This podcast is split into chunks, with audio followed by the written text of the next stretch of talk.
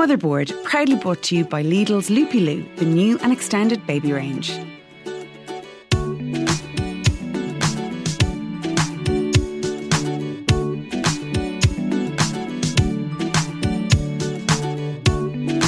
Hello, I'm Avril Flynn and you're very welcome to the Motherboard podcast.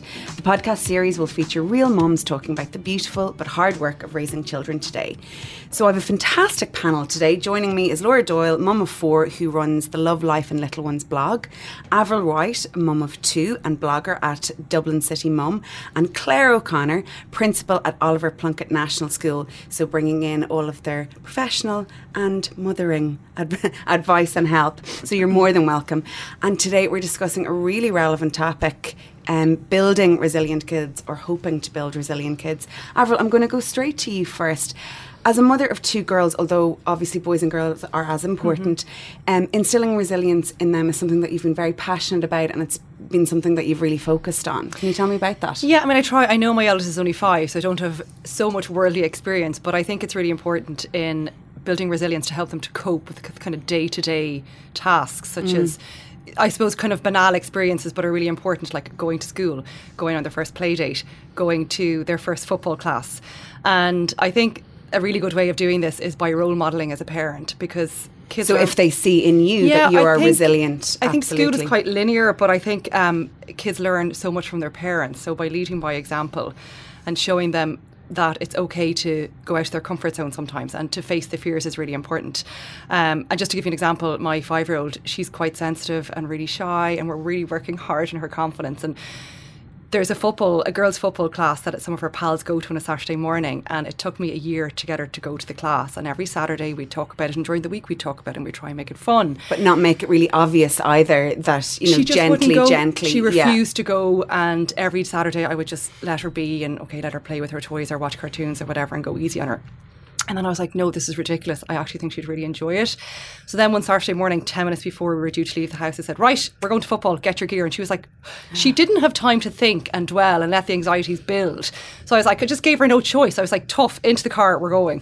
And sometimes you have to be a bit hard, and I'm not a really hard mum, but in this case, I was like, she's going to benefit from this, so we're just going to do it. And I said, it's okay, we're going to bring Olivia, her little sister. And she's like really up for the crack. So she was like, great, I'm going to play football, even though she's so not allowed, but she did anyway. So we went. She barely kicked the ball twice. She went. Mm-hmm. And then afterwards she was like, it was brilliant. I loved it. And that just absolved all anxieties and all the stress. And I was like, great, this is going to be my technique. Not give her the choice, push her that little bit further, not give in, not wrap her up in cotton wool, you know, at every moment, and just do it. And Laura, that's the thing, isn't it? Being overprotective. It's so hard to get the balance right of, on one hand, you're trying to build a resilient child. On the other hand, as a mother, you want to protect your child from being hurt. Totally. How do you find it? How have you navigated that with your four? Like, I think that's your maternal instinct, isn't it? To protect them, to do everything in your power so they don't experience any pain, any hurt. Yeah. For me, it's harder to not do that. That's my first instinct always. And for an example, at the weekend, actually, my 9-year-old, my eldest, was out at the green in front of our house with a couple of the boys, and they started to play MMA. They're all mad into MMA now at the moment. So they were literally pulling the heads off each other. Literally. So our kitchen is in the front, and I'm kind of working away, and I looked out, and Kyle's like being held on the ground by his neck, and so I called my husband and I said, like, do I go out? And he said, no, just leave him to it. They have to do this. But it's so hard for me though. And I stood there for the whole time they were doing it, saying, don't go out, don't go out. So anyway, he comes in about half an hour later, and I said, well, are you okay? And he said, oh yeah, I'm fine. And he said, it did go a bit far, ma'am. And he said, somebody kicked me in the mouth. And I said, all right. And he said, but we set up some rules. Trying not to look horrified. Yeah. We set up some rules now to make it safe for all of us, and we all said sorry. And I said, oh, that's great. So isn't that amazing? But I was so proud of him. He has his own boundaries. Yes, and for building that resilience, and, you know, for building the boundaries. Yeah, I think it was a really important lesson for him and the other boys. And Claire, one of the things, you know, we're talking about building resilience, but the counterpoint to that is we have to build resilience because there seems to be this absolute huge amount of childhood anxiety. Absolutely. And where do you think that is coming from, or what are your theories? I suppose as a principal and as a mom, in our school we would have looked at and questioned why, because every year there are more and more children presenting with huge anxious sort of problems. We have an awful lot of children attending, for example, play therapy, attending child counselling, which we wouldn't have seen in the past. And I think maybe part of it is that, again, well-intentioned parents may be doing everything for their children, mm-hmm. not giving children autonomy, not allowing them to problem solve for themselves, rushing in to fix things for them. And I suppose then once they don't actually have the ability to problem solve or to think in a solution-focused kind of way. Also the media, I think, would have a lot to do with it. Children are naturally anxious about things that 20 years ago they wouldn't have heard of. I mean, there have always been a few plane crashes, but now the kind of 24-hour rolling news of negativity. Absolutely, yeah. And it's everywhere. They're queuing in the supermarket. They're at the kids bank, are worried about Brexit, which I find kind of scary. Absolutely, absolutely. In fact, I was even telling earlier on about a situation recently when two kids were chatting in school, two little 4-year-olds, and one had just returned from France, and her friend said, "Wow, and the plane didn't even crash." Oh my goodness. I mean, that was her expectation, that planes crash. Yeah. They don't think about the normality. So there's a risk averse. They think everything is risky. So just getting a plane as opposed to... Absolutely. I think we underestimate our children's ability to cope as well. They're a lot more resilient. Yeah, and our natural instinct, like you said, Laura, is to protect and wrap them up in cotton wool, but actually push them out there. And then they learn the ability to cope without you. And then they can survive. And they learn it very quickly. Yeah. You know, they adapt very quickly to stressful situations if they're allowed to be in it. Yeah, absolutely. I think also though, as a parent, it's so important, and you as seeing the children, to actually be able to say at an early stage, okay, we actually need to intervene here, and being able to examine what's normal anxiety and what's normal childhood behaviour, and that I think can be so difficult, because as a mother you're blinded by your love of your child. Yeah. You don't also want to make a big deal where there isn't one, like you saying that you gently chose to make decisions and allowed her to end up doing her football. Yeah. And you were saying earlier, Laura, that with your kids, like one of your kids in particular, would be a little bit more anxious than the others. And at what stage did that become clear to you, or was it something that was always there? He definitely was always a worrier. Like that, like Claire's just said, like in junior infants, he would have probably said that about the plane. He just always was a bit of a worrier, if that's the right phrase. And about 8 months ago, he started to complain of tummy pains when it was time for school. So I kind of would keep him off school at the beginning and he'd be fine. He'd return, he'd be fine. Then about a week would go by and he'd get another tummy pain, and then they became more frequent and he was starting to get tummy pains. And then you're getting worried, Yeah, he was starting to get them maybe 4 out of 5 times a week. And I kind of started to raise red flags for me. He went to his little pal's birthday party, and when I went to pick him up, the mum said, he sat down for all of the party with the tummy pain. And I just thought, okay, this is something more than just not wanting to go to school. He was showing kind of a bit more signs of anxiety as well that I had noticed. So myself and my husband decided to take him to our GP, to see was there something going on. She suggested we go for an ultrasound to the children's hospital. So that was booked in, and I just kind of thought, I just knew in my gut that it wasn't really physical, it was more mental for him. So we found a play therapist in our area, and something that I really knew nothing about. I did a bit of research. Myself and my husband met with the play therapist, told her our concerns, and my son went to see her, and I have never looked back. Isn't that fantastic though? And I mean, Claire, you must see that as well. Actually getting in and having the therapies, but also on a very basic level, what do you think that parents can do to be able to start to build resilience in their kids from early doors? I think I love the whole idea of slow parenting and just sort of taking a step back and allowing children just to be, and not to overmanage children. Children are micromanaged because possibly when we were growing up, we had idyllic. We all look back on our childhoods and they were idyllic. We played outdoors. We solved our own problems. I have a very little house on the prairie. Like, I imagine myself running with pigtails. Seriously. Well, we did. And that's what it seems like, you know. And the sun was always shining. And we had bigger families. Yeah. I was one of six. So, I mean, we were going to fight our corner. We were going to learn to solve our own problems. Families now are smaller. Exactly. Parents are working. So there's a lot of, I think mothers are born with guilt. It's mother's guilt. Absolutely. Is there. So we feel, I've been at work for 5 days a week. What can I do for my children this weekend? Yeah. I'm going to do the ballet, the dancing, the this, the that. And kids have very little time just to be. Just to be. That's really interesting. And we give in so much to every whim and every whine and every moan. Yeah, we don't want. So important to be able to say no. My little precious, I'll make her happy. I'll buy her that magazine for like the fifth time this week. You just have to say no, don't you? And put up with the tantrum, which is a real pain, but you just have to get over that. And it's funny when they come to school. I mean, you have 29-year-old children in the classroom who haven't heard the word no. And they all want to be first up to the whiteboard. They all want to be have the lead in the... to be Mary in the Christmas show. They all, absolutely. And I mean, we would have parents saying, our family are devastated. We had a terrible weekend. She threw tantrums all weekend because she didn't get the lead. But they can't all.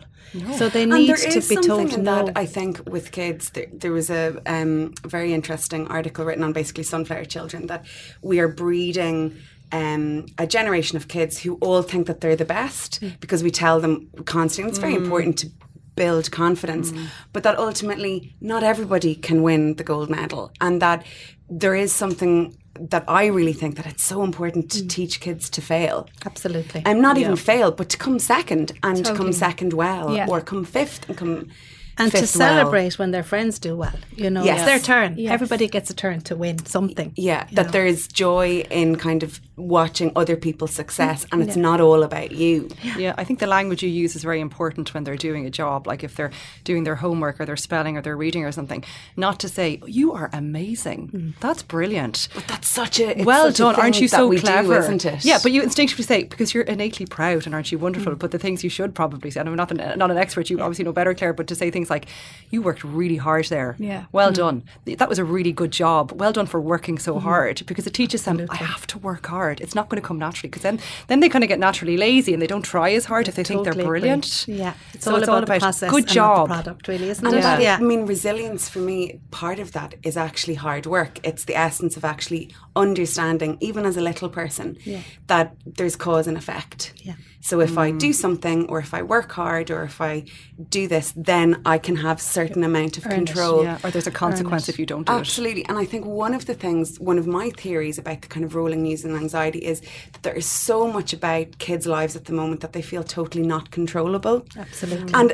us as parents as well, that there's all these external, very negative things happening in our world. And that's why we try and micromanage absolutely everything, because that's our element of control. But ultimately, are we actually shooting ourselves in the foot?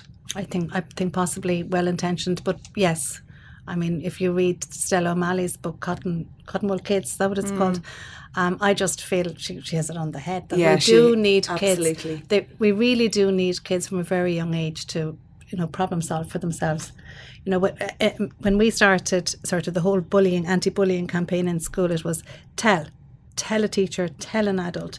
And it's great, of course, kids have to tell and they have to share that they're having these negative experiences. But now we've sort of changed it with our little junior infants. And yes, they do tell, but the first question is, well, what can you do about that? Yeah. So like, Johnny's being mean to me. Absolutely. So not hand your problem to the adult to solve. Because kids loved that at the start. They'd come running over to the teacher on the yard, delighted, and say, Johnny's being mean to me. And it kind of almost, and ran away. They love a tale. Yeah. You know, rather than, well, what can you do? Like, what can you do? What can you say to Johnny? How can you help this? Help yourself.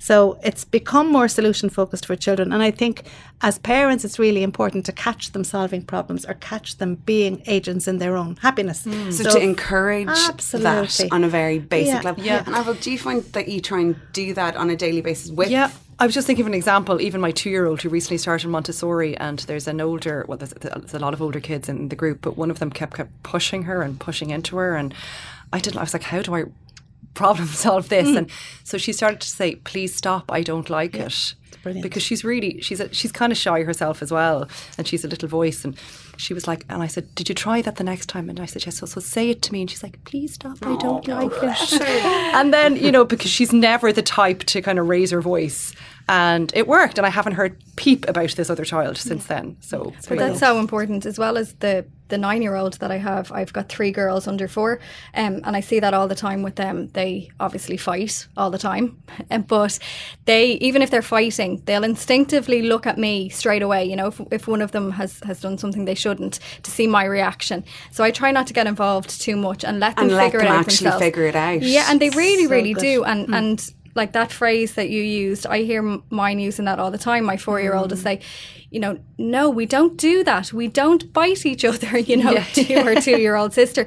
But she listens, and they get on with it, and I don't get involved for that reason. Now, obviously, there's times when I will get involved if they've kind of gone too far, but they figure it out themselves very quickly. And that's tools for life, isn't it? I mean, I always wonder if you're 5 but quite average, I mean, as a lot of kids are, and are constantly told you're amazing, you're amazing, you're amazing, eventually you're going to get out into the real world, you're going to grow up, and you're going to be a very small fish in a very big pond. And I can only imagine then you figure it out, I'm actually Annie average here. Not that there's anything wrong with that, but I imagine that could lead to real deep-seated unhappiness if you kind of believe you're up at the absolute top when most of us are somewhere in the 90% middle. Yeah, exactly. And that, I think, is a real, must be horrible to come like crash down to earth. Absolutely, absolutely. I think that you have to be very honest with children. And as Avril said, it's just really praising effort, isn't it? It's so important. And that there's, but there's meaning in effort. Yeah. And even if you do your absolute best and you come 7th, that's still really good. Yeah. But that's important. Yeah. And maybe it's okay never to come 1st. One of the things, though, that, you know, you read kind of buzzwords and articles, and I would love to get your opinion on it, Claire, is not having competition in schools as a way to avoid, you know, hurting children, which I kind of think is the antithesis of what we're trying to build in resilience. How would you feel about that, like taking away competition or not having competition because somebody feels left out? I think that competition is part of life, isn't it? Yeah. I mean, people will look for jobs, and not everybody can get the job. People will look for a role, not everybody gets a role. So we have to prepare children for that. I think over-testing children is dreadful. So school should never be about testing, or even doing homework shouldn't be, like often parents will say when they're helping children with their homework, we fight all the time because it's almost they're testing their children. Do you know these words? Do you know these sounds? So school should be part of like work, teamwork, cooperative learning, all of that, but you can't take away the element of competition. So of course you have a sports day and somebody will win. There shouldn't be a prize for everybody. I think that children should celebrate, I did really well, and children should compete with themselves. For example, last week in my Friday spelling test I got 9, maybe I'll get 10 this week. They shouldn't know what everybody else got. And they should only know what they have. So and there's also value in their own effort, absolutely, as opposed to constant. And I think as parents as well, we can compare. I mean, we do it, like naturally. You do, absolutely. Like, you know, my son is 3 months old and he is obviously the most beautiful baby in the world ever, and I know that because I've seen a lot of babies, you know, I'm just saying. But that's there already, and I'm pushing him around, kind of going, well, he is the most beautiful. You know, I mean, I'll say it. That bias is there. I'm sure that will continue on. Of course it is. And I suppose that's the proliferation of our species, like that's how we survive, is actually by thinking that the little mini-me's that we make are the best. But not everyone can be the best. No. Or as Melania Trump, be best, which really upsets me.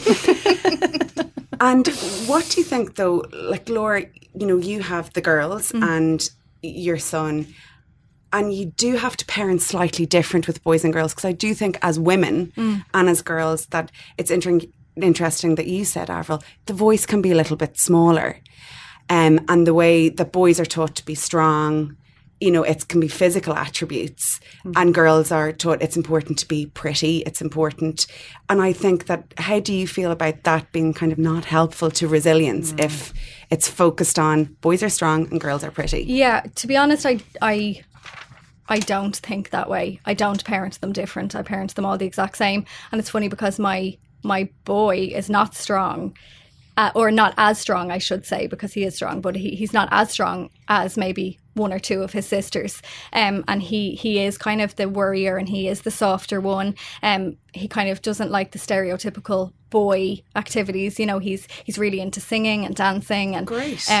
So I know I just parent them all the exact same, and they're all. And I suppose maybe that's the important thing to do. It is to see them as equals. Yeah, and actually they are. Yeah. And children at that age physiologically are actually the same. They have the same strengths physically. So it's really important when you're, I suppose, as a teacher, when you're teaching boys and girls, is to say you're just as strong as that boy, and to demonstrate that if they were to do an activity, there's no reason why the girl can't reach as high as the boy. Yes. And then if you ingrain that at a very early stage, I remember Eva had a little friend over on a play date, and we were talking about something was broken in the garden, and my eldest said, well, wait till daddy comes home to fix it. And I said, well, sure, why can't I fix it? I said, I'm just as strong as a man. And Eva's little friend went, what? Mm-hmm. Mums are just as strong as the dads. I was like, yeah, come on. I brought them out to the garden. I mean, I hadn't a clue what I was doing, but I tried to fix it just to show them that I'm just as capable as doing it as your father, you know.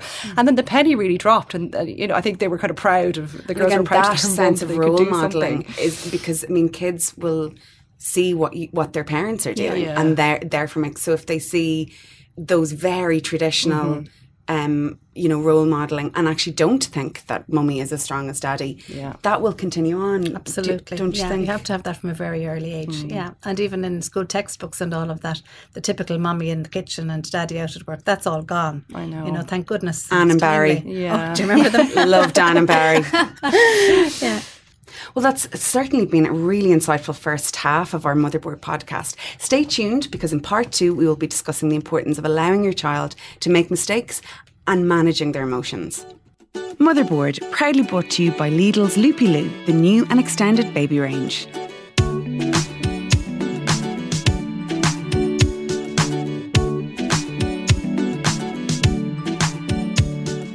You're very welcome to part 2 of our Motherboard podcast. Claire, as a mum and school principal, I believe you've come up with some really interesting concepts onto how to build some resilience in your kids.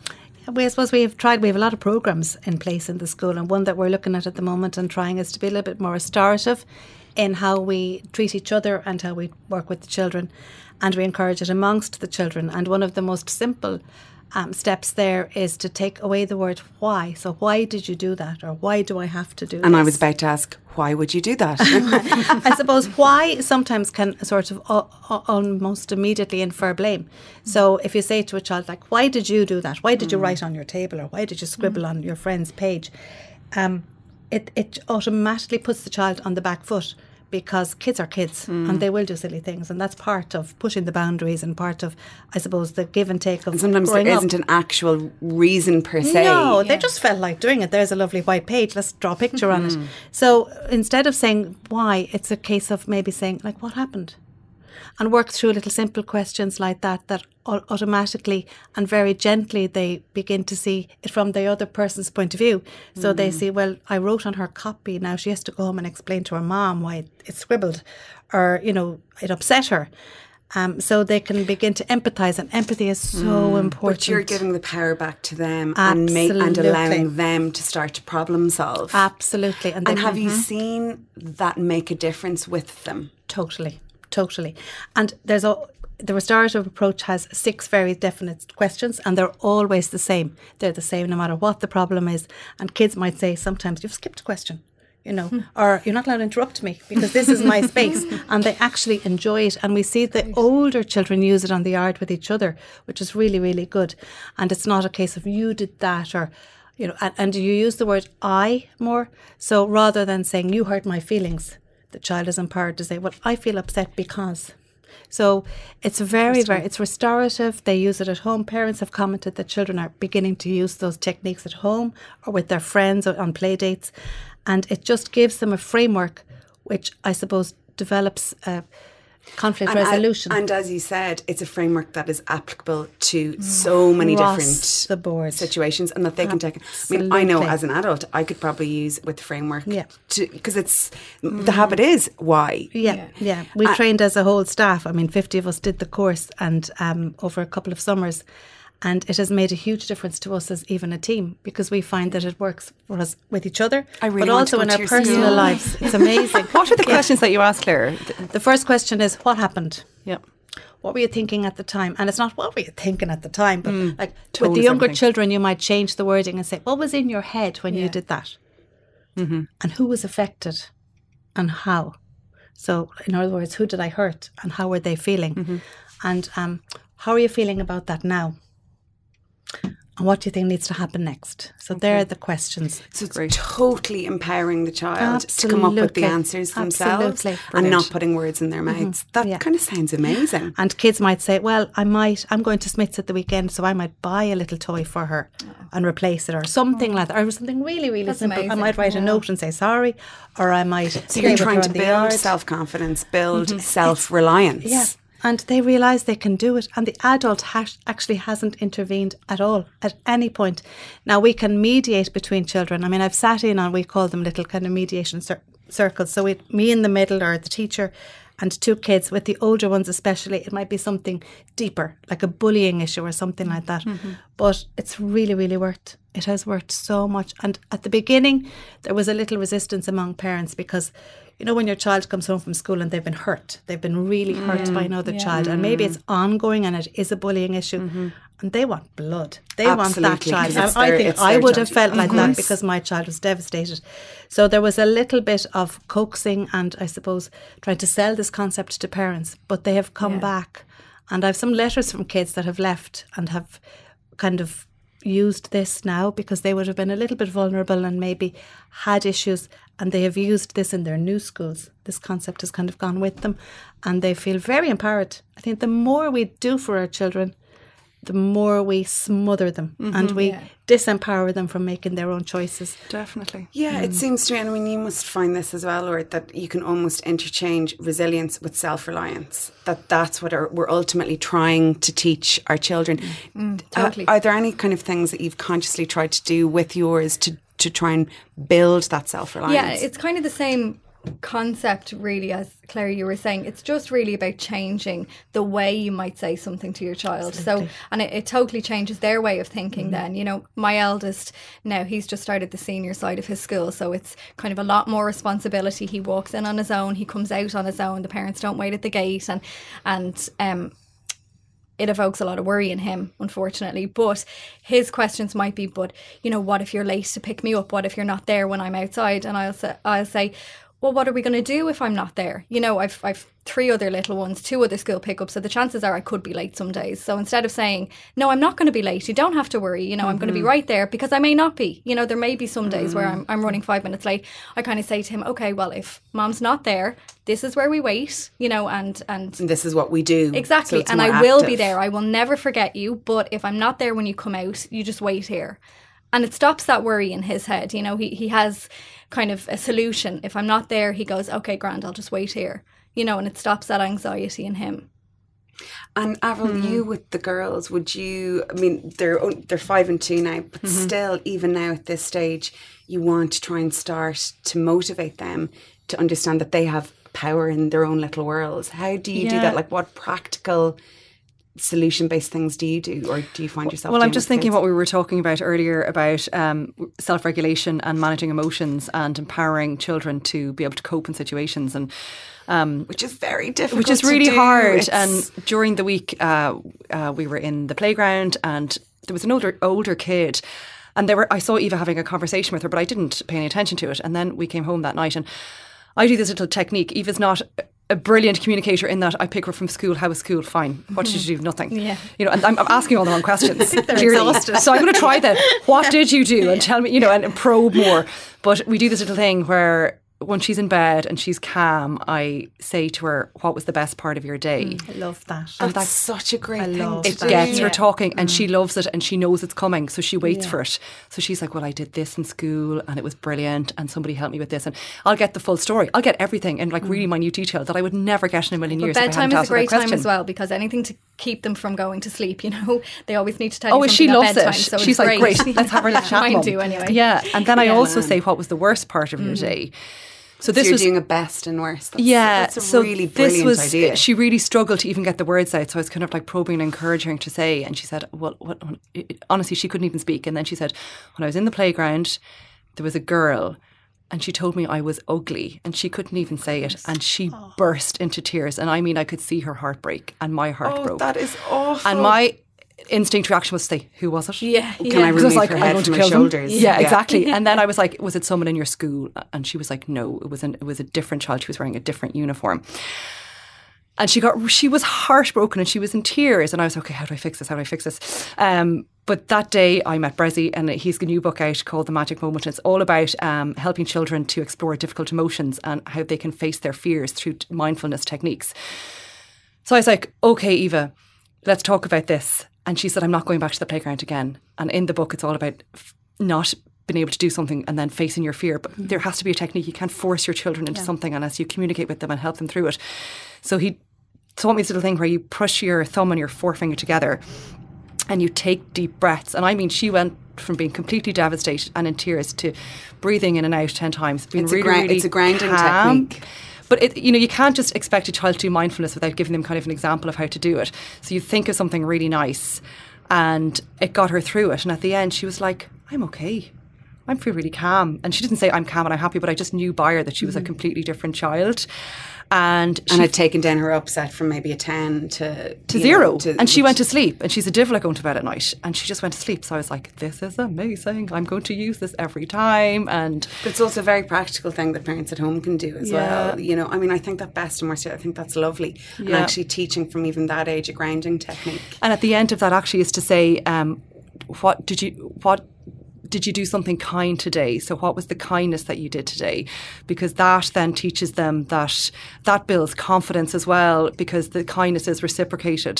So she always tells me that if she did something kind with a child in school, and that makes her feel really good and positive. So she's going to bed. And everyone can be kind. It doesn't matter if you are the best at football in the world or like me, who was actually like the worst at every sport. Like I was the last picked on every team. Oh, no. I didn't care because...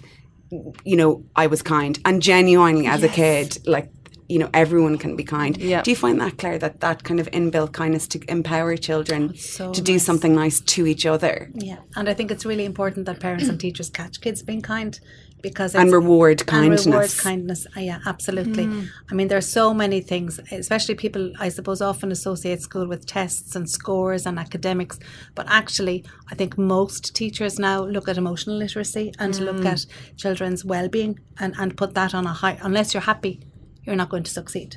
Unless you can get on with others, you're not going to succeed. And I will often say to children that nobody ever asked me as an adult, what did you get in Irish in your Leaving Cert? Yeah. Nobody cares. Yeah. But they will remember things like, were you kind? Did you get on with others? Did you work hard? All of that. So kindness is so important, and it's infectious. I always say with my job and with my life, one of the things I've always thought about is that nobody will actually ever remember anything that you say as much as you would like, but people will always remember how you made them feel. Yeah, I was going to say that totally.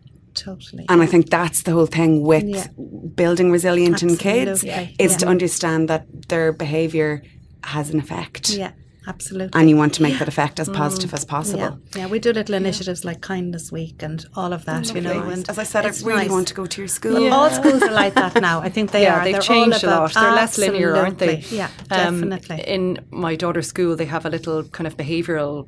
it's called the cloud if you do something, you know, slightly off kilter, and then they go into this, they get a star in the sun or something if they're really good.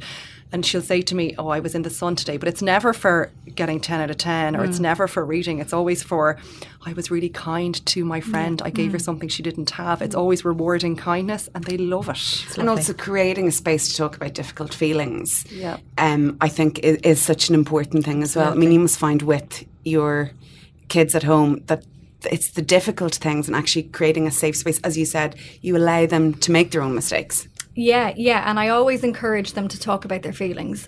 I think that's so important, and you know, maybe that's a new way of parenting, is talking about feelings. I don't think really when I was growing up we talked too much about feelings. No. And I think that's it's so important. And oftentimes, like the younger ones or even the older one may not have the words to describe their feelings or the ability to even say how they're feeling. They'll just have that kind of tummy ache, or they'll have the symptom of anxiety, but they won't be able to describe that.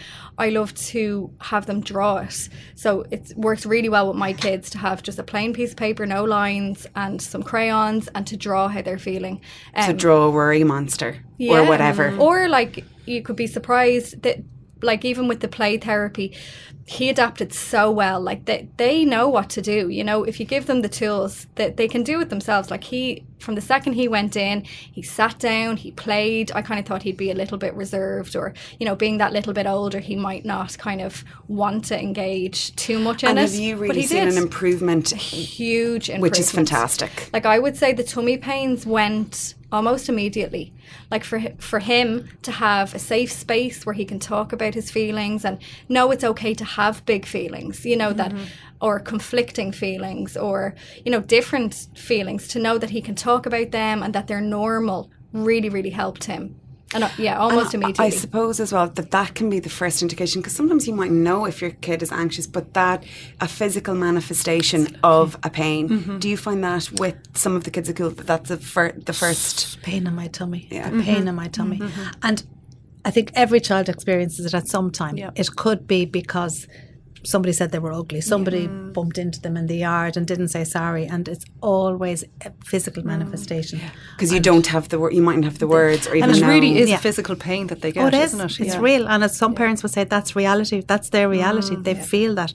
But I think it's really, really important, and there are lots of programs in play now, and it's mandatory for every school to do the Stay Safe program, which has been revised and is excellent. And at the infant stage, it's really all about acknowledging feelings and naming them. Because for so long, you would say to a big 6th class boy or a little 4th class girl, how are you feeling? And the one word we kept getting was sad. I'm sad. Really? But sad was...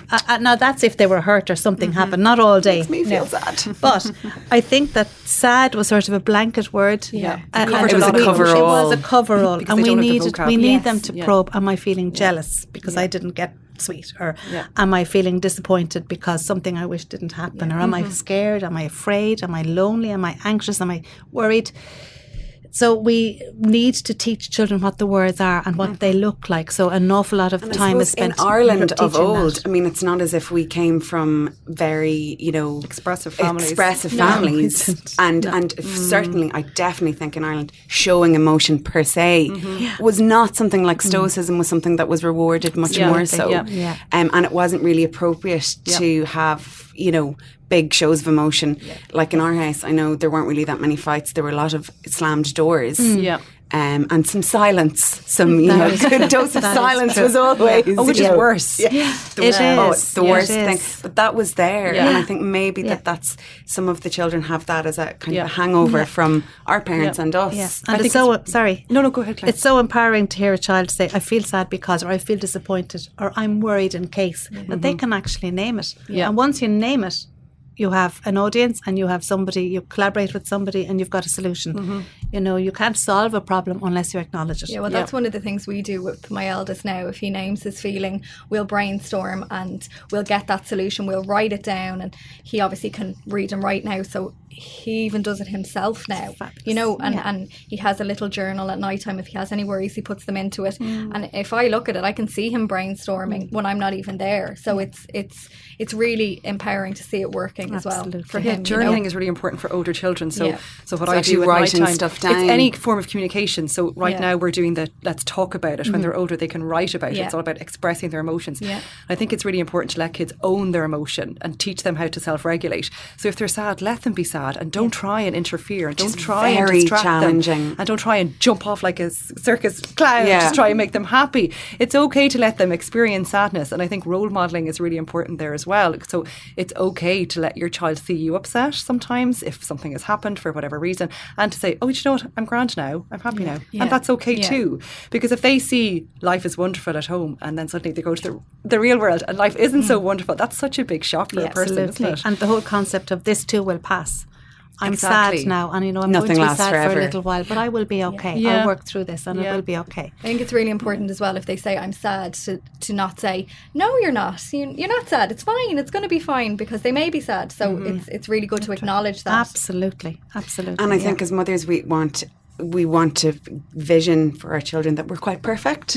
Yeah. Like it is, so I think to show, you know, the it doesn't last as a mother of a 23-year-old. They know I'm perfect. Yeah. They know from about the age of 13. And then, but then they like you again, hopefully, when they turn around 19. 10 years later. Yeah, exactly. I think there's been some really brilliant points, and I hope, you know, parents at home have taken some of the skills as well, like actually to be able to build resilience.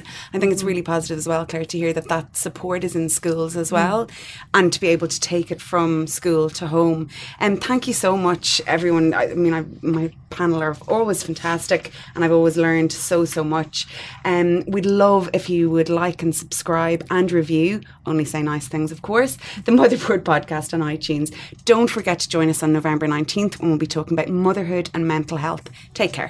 Motherboard, proudly brought to you by Lidl's Loopy Loo, the new and extended baby range.